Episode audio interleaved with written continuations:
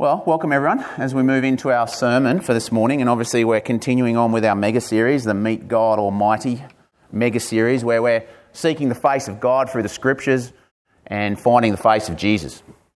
So, we're trying to strip away any preconceptions that we have of who God is. We're trying to deal with what the text says of God fairly well honestly, not flicking over things, which is an interesting thing when you decide to go through the whole Old Testament because you come into a lot of you know, to put it nicely, rugged truths that you have to kind of grapple with.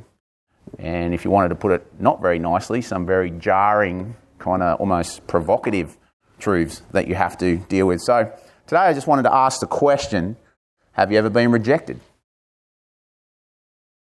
Have you ever felt the cold sting of rejection? Maybe you've just felt it in a more subtle way.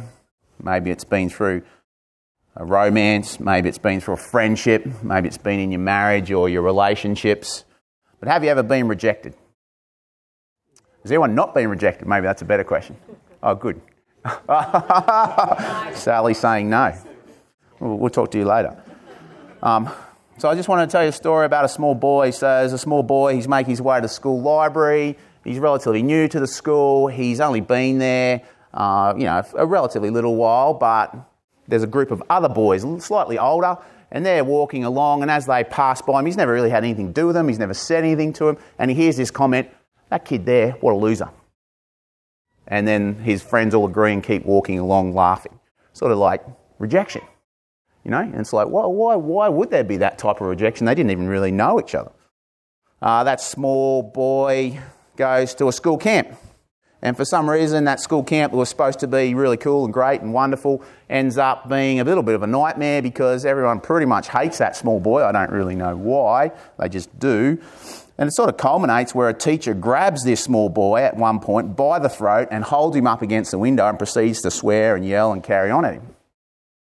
That small boy grows to be a young man. He gets a girlfriend. He loses the girlfriend for some reason. The girlfriend rejects him in a pub one night.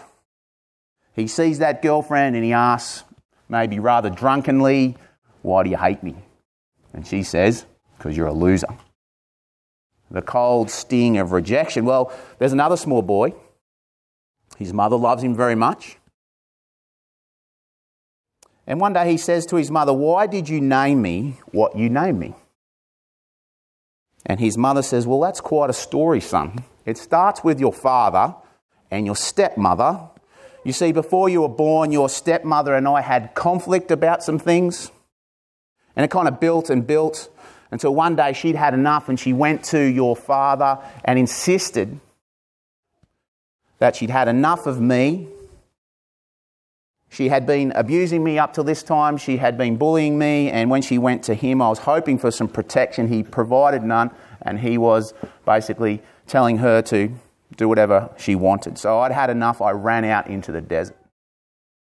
I was pregnant with you, and I thought I was going to die. But it was better than going back to that place. And as you know, you, as that little boy, you grew. You were born, you grew. As you know, I did end up back with that family.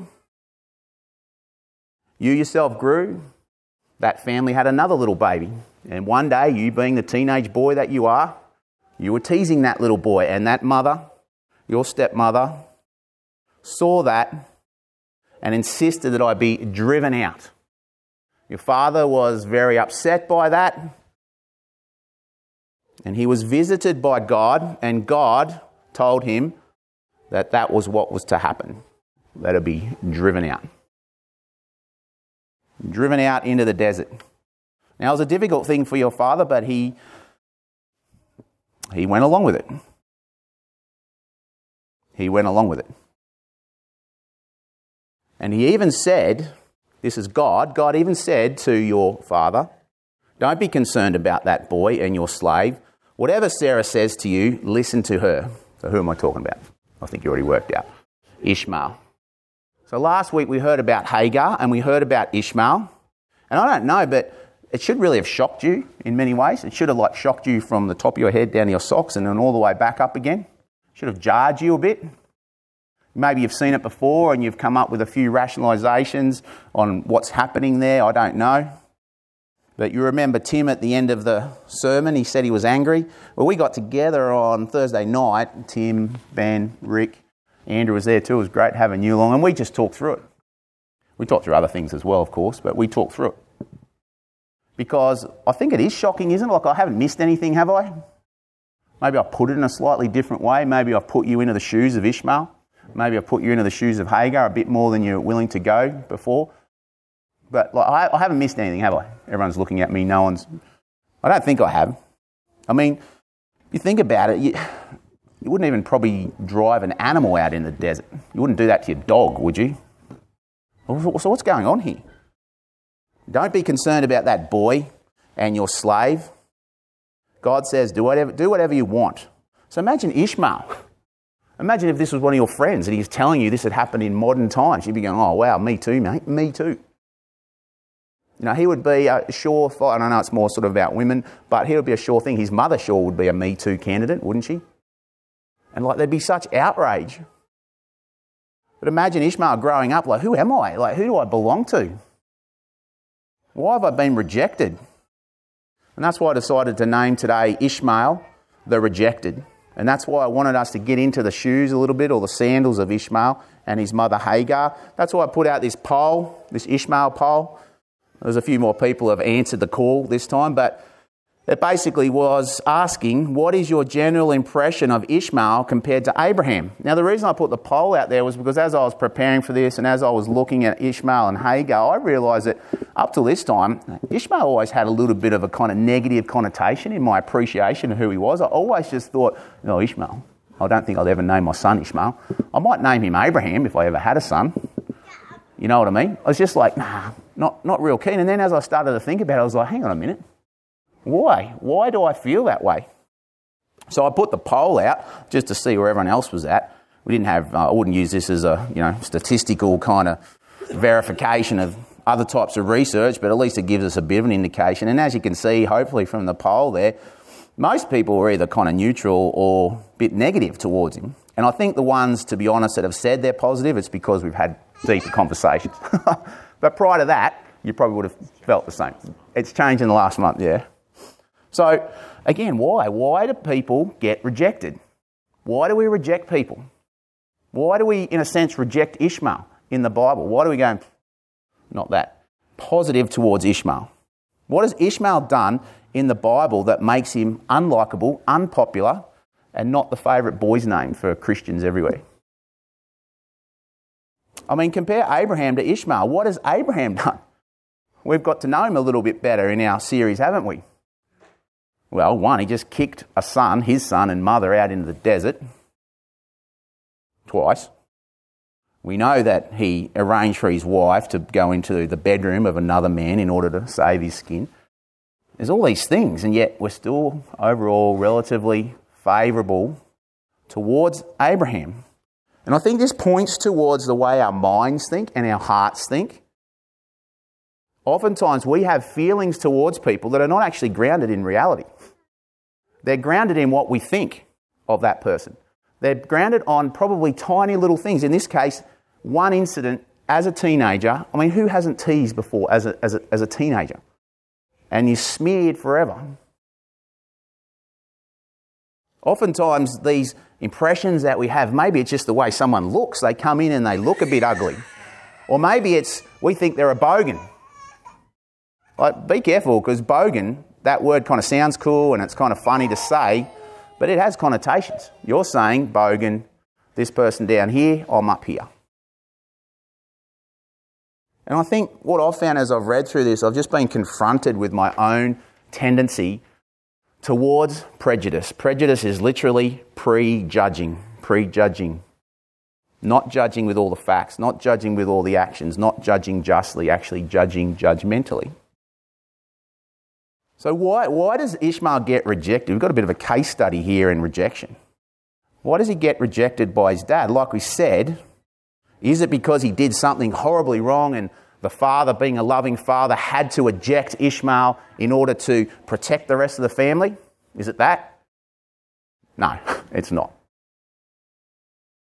He is ejected and rejected because his wife, Abraham's wife, has a big issue, which, by the way, I remember was her idea all along. Ishmael would not exist if it wasn't for Sarah.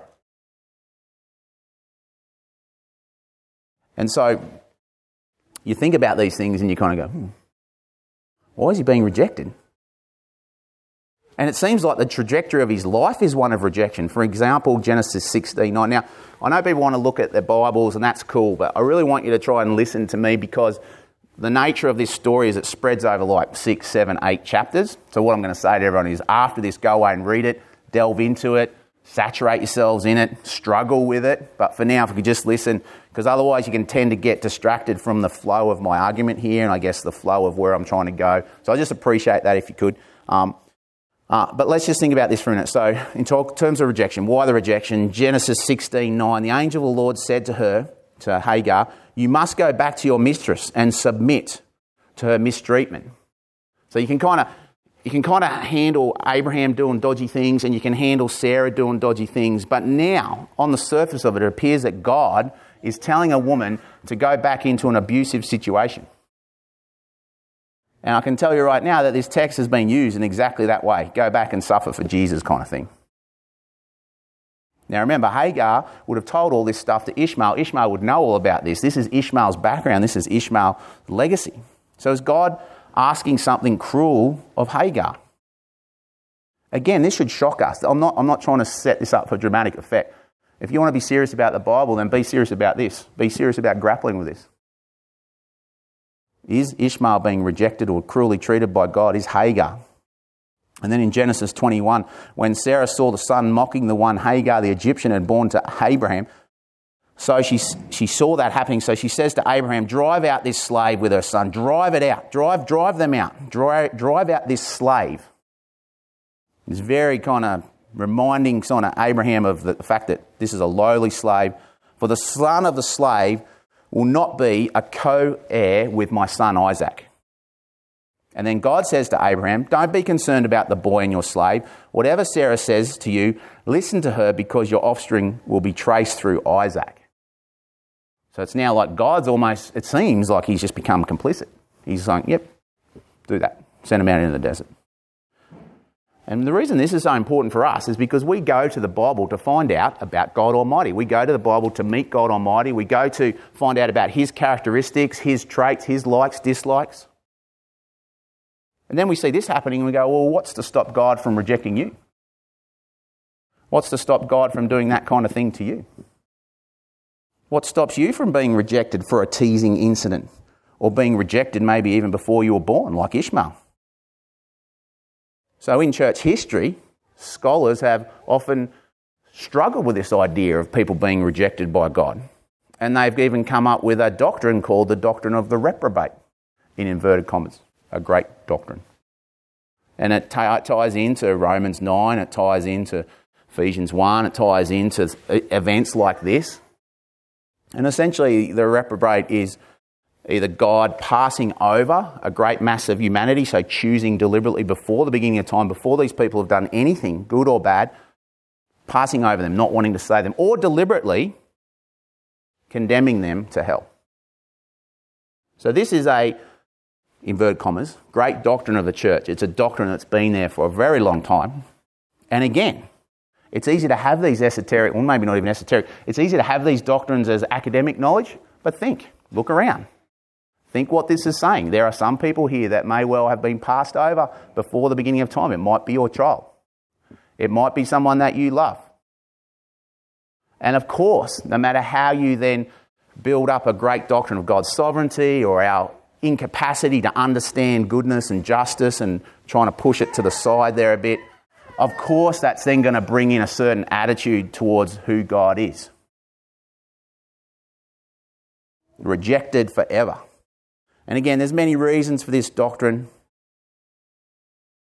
But I've really, I guess I'm coming more and more to the conclusion, even as we just saw with Hagar and Ishmael, coming more and more to the conclusion that we as a church often don't take the Bible seriously enough and we don't grapple, and we don't ask questions. And I really want to encourage you to ask hard questions. I really want you to say, when I get to the questions at the end, are you really saying that Ishmael and Hagar were rejected by God Is that what the Bible is really saying? I mean, you must, as people of God, have come to the Bible in the past and found things that concern you, haven't you? Things that you find hard, things that you struggle with, things that you just like, whoa, things that you know atheists just go to town on. Well, what I want to say to you is when that happens, I want you to go deeper. I don't want you to ignore it. I want you to grapple with it. I want you to pray to God through His Holy Spirit and go, Lord, I've got a problem here. that was good. I'll arrange that for dramatic effect. I've got a problem here, Lord, and I would like to go deeper with you. Remember our little catch cry? Do you want to trust more deeply? Do you want to hope more deeply? Do you want to love more deeply? Well, if you do, then you need to struggle here. You need to go deeper. You need to have a spirit led, down on your knees, deep reading of that text and the rest of the Bible. You need to understand the Bible in its totality. The Psalms tell us in Psalm 119, verse 160, the sum of your word is truth. Don't try and split it up and take one bit without taking into consideration all the other bits. Oftentimes, this kind of tradition of the reprobate gets built up because people won't face the reprobate. They won't look into the eyes of the reprobate. They pretty much ignore it. They talk about how grand and wonderful it is to be the chosen and the elect, but they will not talk about the reprobate much. Bit uncomfortable. But all they have to do is put themselves into the shoes of the reprobate for just a moment, and they will realize very quickly what that actually feels like. So we should struggle, and we should come to the text. So before we go there, though, and you know me well enough, I'm going to build this up to something, I hope, now that I've taken you into the deep valley of despair about God's word. Um, but no, I'm being honest. This is we're going to be raw, right? So, have, before we talk about being rejected, have you ever been the rejecter? Because when we read Hagar and Ishmael, or when we look at the Me Too movement, oftentimes we're seeing ourselves not as the uh, as the, the the oppressor. We're seeing ourselves as the victim. We're empathizing with the victim. But have you ever been a rejecter? So back to boy number one. I don't know if you guessed who it is. That's right. That was me, right? I understood rejection. I understood what it was to be super popular, and then I understood what it was to be last one on the list. That's right, that was me. So, guess what? One day, this boy is sitting in class, probably early high school years, and a girl who's not a very popular girl, and I'm like, I'm, I'm actually ashamed. Now, I was an impulsive child, and oftentimes I'll just do things just without really thinking too much about it. That's my strength and my weakness. Um, and we were sitting in graphics, and I noticed her get up, and there was a little puddle on her seat. So I didn't know whether she had problems with in that area in terms of you know bladder control, whatever. But I saw it as a little kid. You know what I did? Instead, no, and I could see that she was trying to go to the teacher, and the teacher was trying to you know be keep it quiet. You know what I did? I laughed, and when I laughed, everyone else saw it. So, and like, I am ashamed of that. Like, I just. So I went from being rejected to being a rejecter. You know, there was another girl in our class, and she was a Christian girl. I used to see her at church sometimes, but she was not like me. She was a nerdy Christian. I was a cool Christian. No, I wasn't. Just a loser. Like I was the loser. I was the compromised Christian. Not she was uncompromising, and all my friends were one day teasing her, and then I started like throwing in a few comments of my own. I'm just ashamed, like, from the rejected to the rejecter. Why, why, why did I become the rejecter? Why do we reject people? Well, those girls, that girl in that moment, she had no utility for me. Like, she couldn't make me more popular. She didn't make me feel like I wanted to like her. You know, when we like someone, that's a good, pleasurable feeling. She never did that for me. There are other more popular girls good looking girls that I would have really liked to have gone out with, and if they'd have done it, I'd, no way I would have done it. I would have been the perfect gentleman. I would have like, let me like, you know, let me shield you kind of, you know. But because she was rejected, because she wasn't that good looking, I was like, huh. This is the nature of our rejection. And I'm ashamed. And if I wasn't a Christian, who knows what type of rejecting I'd be doing now? There was nothing about her that made me feel like liking her. And there are people that we just don't like sometimes. And oftentimes, again, it's like, well, if I don't like them, they're of no use to me, so I don't have to treat them that nicely. We see this all the time. All the time, you see people that are kind of, I don't know, they're just normal people, and then suddenly there was someone who's popular or famous, and all of a sudden they're changing, they're doing this and doing that. You know, I've seen many conversations in workplaces about the boss that are not that healthy. When the boss comes in, oh, could I get you a coffee? As in to the boss. Again, because they have utility. They are useful to us. We like them. Ishmael has no utility. He once had utility. Sarah had said to Abraham, Since the Lord has prevented me from bearing children, go to my slave. Perhaps through her I can build a family. Abraham agreed. So Abraham, uh, Abraham's wife Sarai took Hagar, the Egyptian slave, gave her to her husband Abram as a wife for him. This happened about 10 years after Abraham had been in Canaan. So think about that. Ishmael is incredibly important. He will be the heir. And for 13 years, he is the heir, but then Isaac comes along, and all of a sudden he's nothing. Not only is he nothing, he is purposely and almost maliciously rejected, pushed out into the desert. I mean, can you imagine doing that to one of your own kids? Even for those that are mixed families and it's a stepchild, like, can you imagine that? Drive them out. And can you imagine being that child and you're going, oh, far out? And then you hear of a conversation, a divine intervention of God and your father, and God is going, do what she wants. Drive them out. This would have shocked you. So I put this up here. It should shock us when we seriously consider the text. Why do we feel that way towards Ishmael and other people that we have rejected? And does God reject like we reject?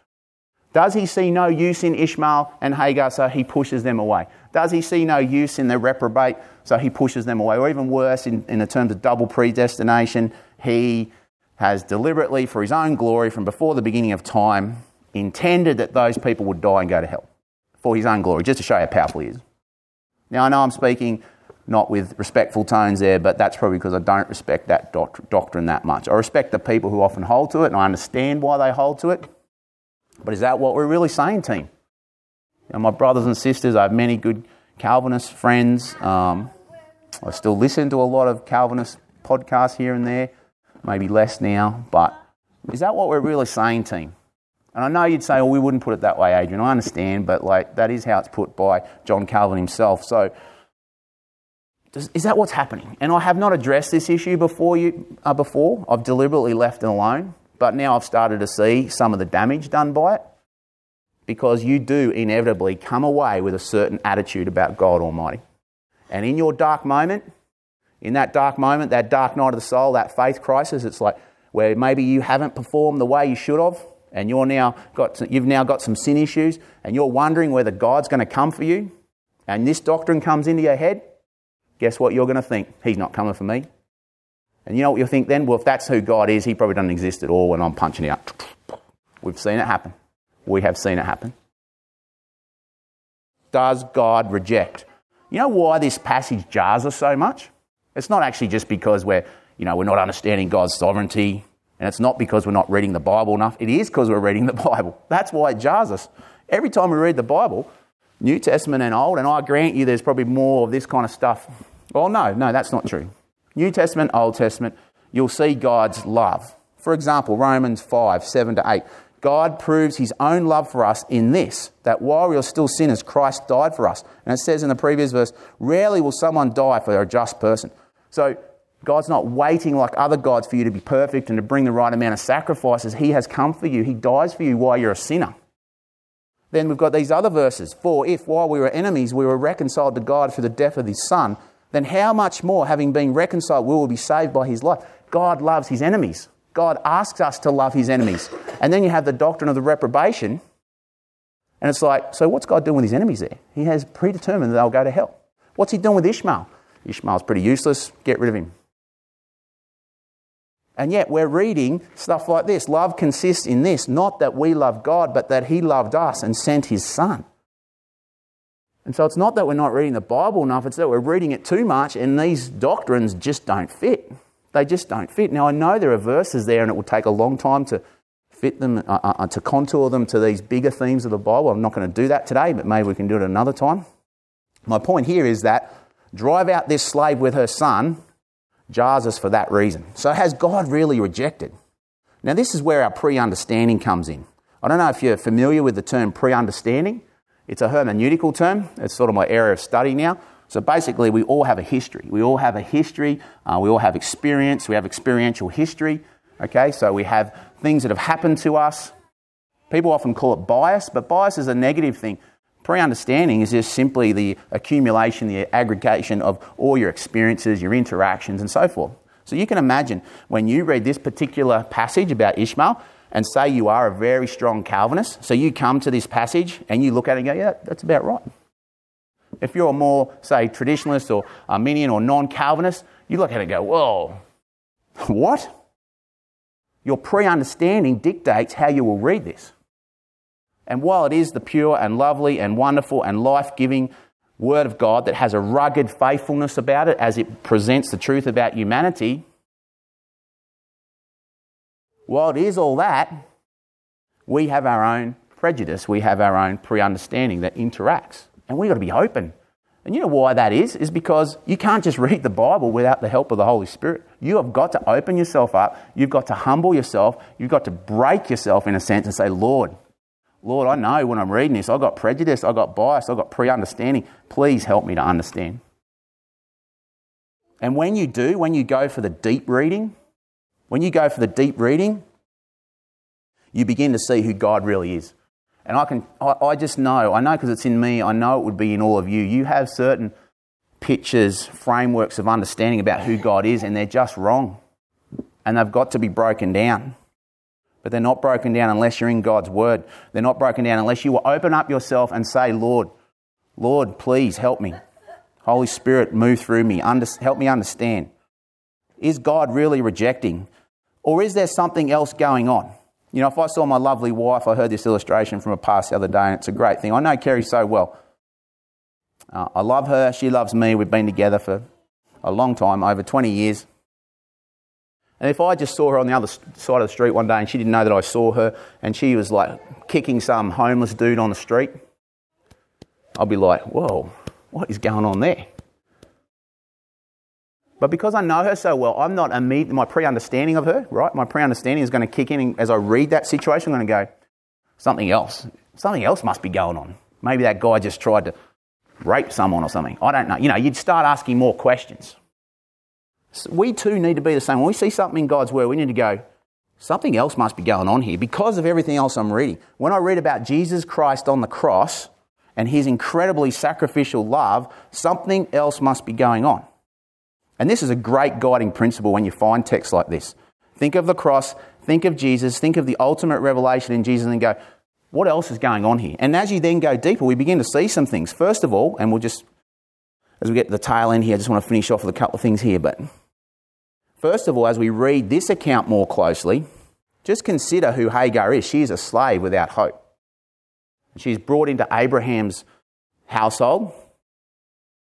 And when she has that experience of being pushed out into the desert, what happens to her? Tell me from revision. What happens to her? She died. What happens? God intervenes in a divine way. Has anyone wanted to see God? have any of you really yearned to see God? Come on. Like, I think it's a Christian thing, in it? Like, you just like, you'd like to see Him, wouldn't you? I would like to see Him. We have not yet, as we saw in our Bible verse, we've not yet seen Him as He really is. I would love to see Him. I would love to speak with Him. It's all possible because of what Jesus has done on the cross that we can enter into that relationship. I would love to say. I remember Philip Yancey, wrote a book called Rumours of Another World, and he tells a story. I think it's in the paragraph at the start, or one of the paragraphs at the start. He's sitting there, and it's a beautiful, cool, not cold evening. The sun's going down, the flowers, the smells, and he thinks, if it's going to happen, it'll happen now, as in seeing the face of God. And it doesn't happen. and he talks about that. He launches into his book, Rumours of Another World. Hagar sees God. And she says, God sees me and God hears me. And God actually says, Name your son Ishmael. And name the rejected one, as Ben brought out so well last week. God hears. Or another way of putting it is, God pays attention. God pays attention. So God has directly intervened in the life of this slave.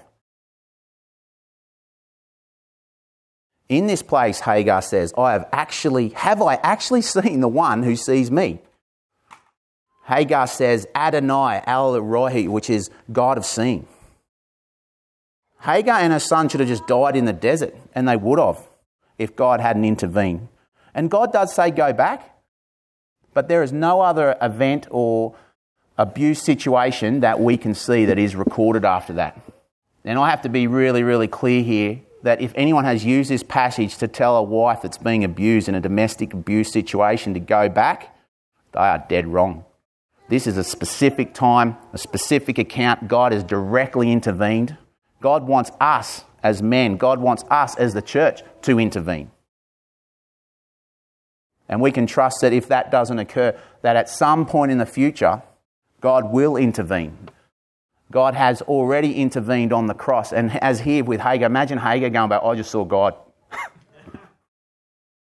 and there must have been some sort of glow about it. We can read between the lines a bit to know that Sarah and Abraham go, well, we need to, we need to back off. I don't know that for sure, but I think it's there. And, and you know, this is the thing as well with the Me Too movement. I respect it and I think it's great. But there are many women in the world, in fact, the majority of women and the majority of abused and children and so forth, they can't get out. They can't go to the police in a just society. We should be thankful that we have a Judeo Christian ethic that pretty much invented the police force and a sense of justice. But there are many women who can't get out. What hope do they have? The hope that they have is like Hagar, that God sees, God pays attention, there will be justice, and there will be deliverance. And even if that deliverance is through death, death has lost its sting. This is just the smallest part of life. But in the meantime, we as the church, we should do everything we can. We should fight for the abused. We should stand against the, abuse, uh, the abuser. God sees, God pays attention. And then the angel of the Lord says, Name him Ishmael, for the Lord has heard your cry of affliction. And then we've got the next bit in verse 12 where this guy's going to be a wild donkey. His hand's going to be against everyone. I suspect this is where the negativity has come from. But if you were Ishmael, would you trust your brothers from then on? of course not. Of course you're going to live in opposition. But isn't it interesting that at the end of Ishmael's life, where do we find him? We find him with his brother Isaac doing what? burying, burying his father together. What a picture. So I believe this verse 12 here out of Genesis 16 is actually prophetic. It's God saying, yep, there's going to be this kind of antagonism and stuff. Some people have tried to link Ishmael to Muslims, and I can tell you now, it's not historically verified. You can't do it. We have no records doing that. Some have tried desperately. Um, it's just not true. Uh, the, the, our, our, you know, Islamic faith and people like that, they need to know Jesus. They need to know that someone will not reject them. Okay? They're not to be rejected by us. So something else is going on. Isaac was the son of the promise. What promise? That he would be blessed and no one else would be? No, that he would be the one that would carry the seed. So he would be the one that would carry the offspring through whom everyone else in the world will be blessed. So, oftentimes people automatically equate what happened with Isaac in terms of Isaac being chosen as, oh, he's chosen for salvation, he's chosen for blessing, no one else is. No, no, no. Anyone who would come by faith to the people of Israel, they could actually be grafted in. And they too, if they were to bless the people of Israel, as in the people that were going to bring God's seed, uh, who we know to be Jesus later on, then they too would be blessed. So we see over and over again, um, and I think my computer thing here has failed, but anyway, we see over and over again this idea that God's got a people, He wants to bring the Lord Jesus. And then, can you click the next slide for me, Becky? Or is it frozen? Oh, no, this is frozen. Sorry, bear with me.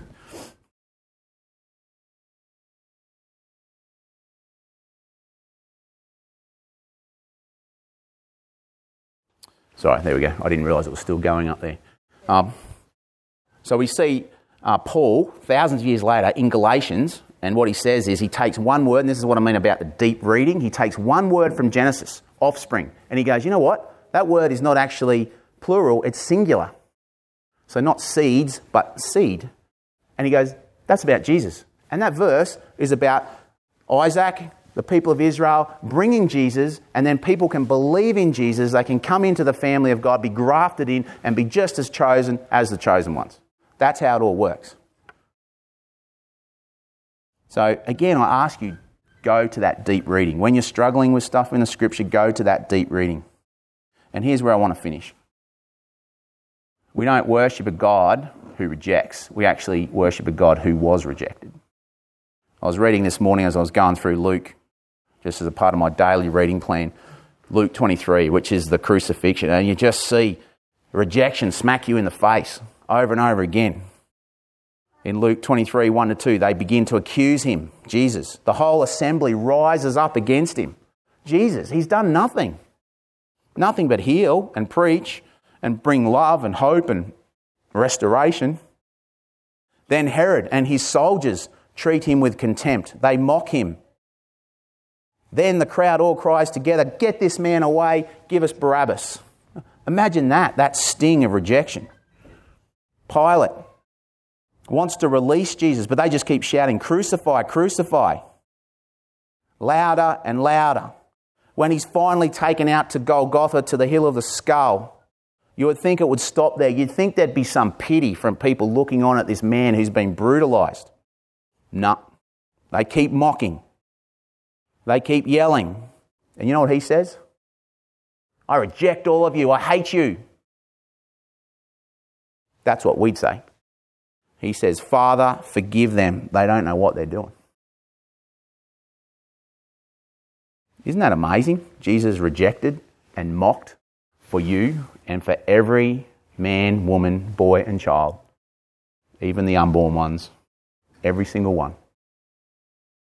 What a message we have. We don't have a God of rejection. But we have to, with our free will, come to Him and say, Here I am. I put aside all these prejudices. I put aside all these biases. I put aside all these pre understandings and I come to you.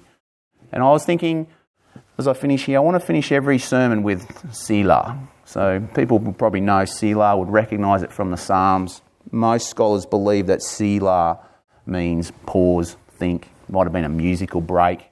Pause, think. I feel like this has been missing from my sermons a bit. I feel like I take you down, bring you to Jesus kind of thing, which I love doing, and I love doing it myself in the preparation. But I feel like there needs to be an element of what now? Selah. Okay. And this is, you know, something oftentimes you could even just pause in the Psalms and pray through and think about. But Selah. If we dislike, if we hate, if we won't forgive, if we don't see utility in someone, if we see someone as a bogan, you need to understand one clear thing God is between you and the rejected one.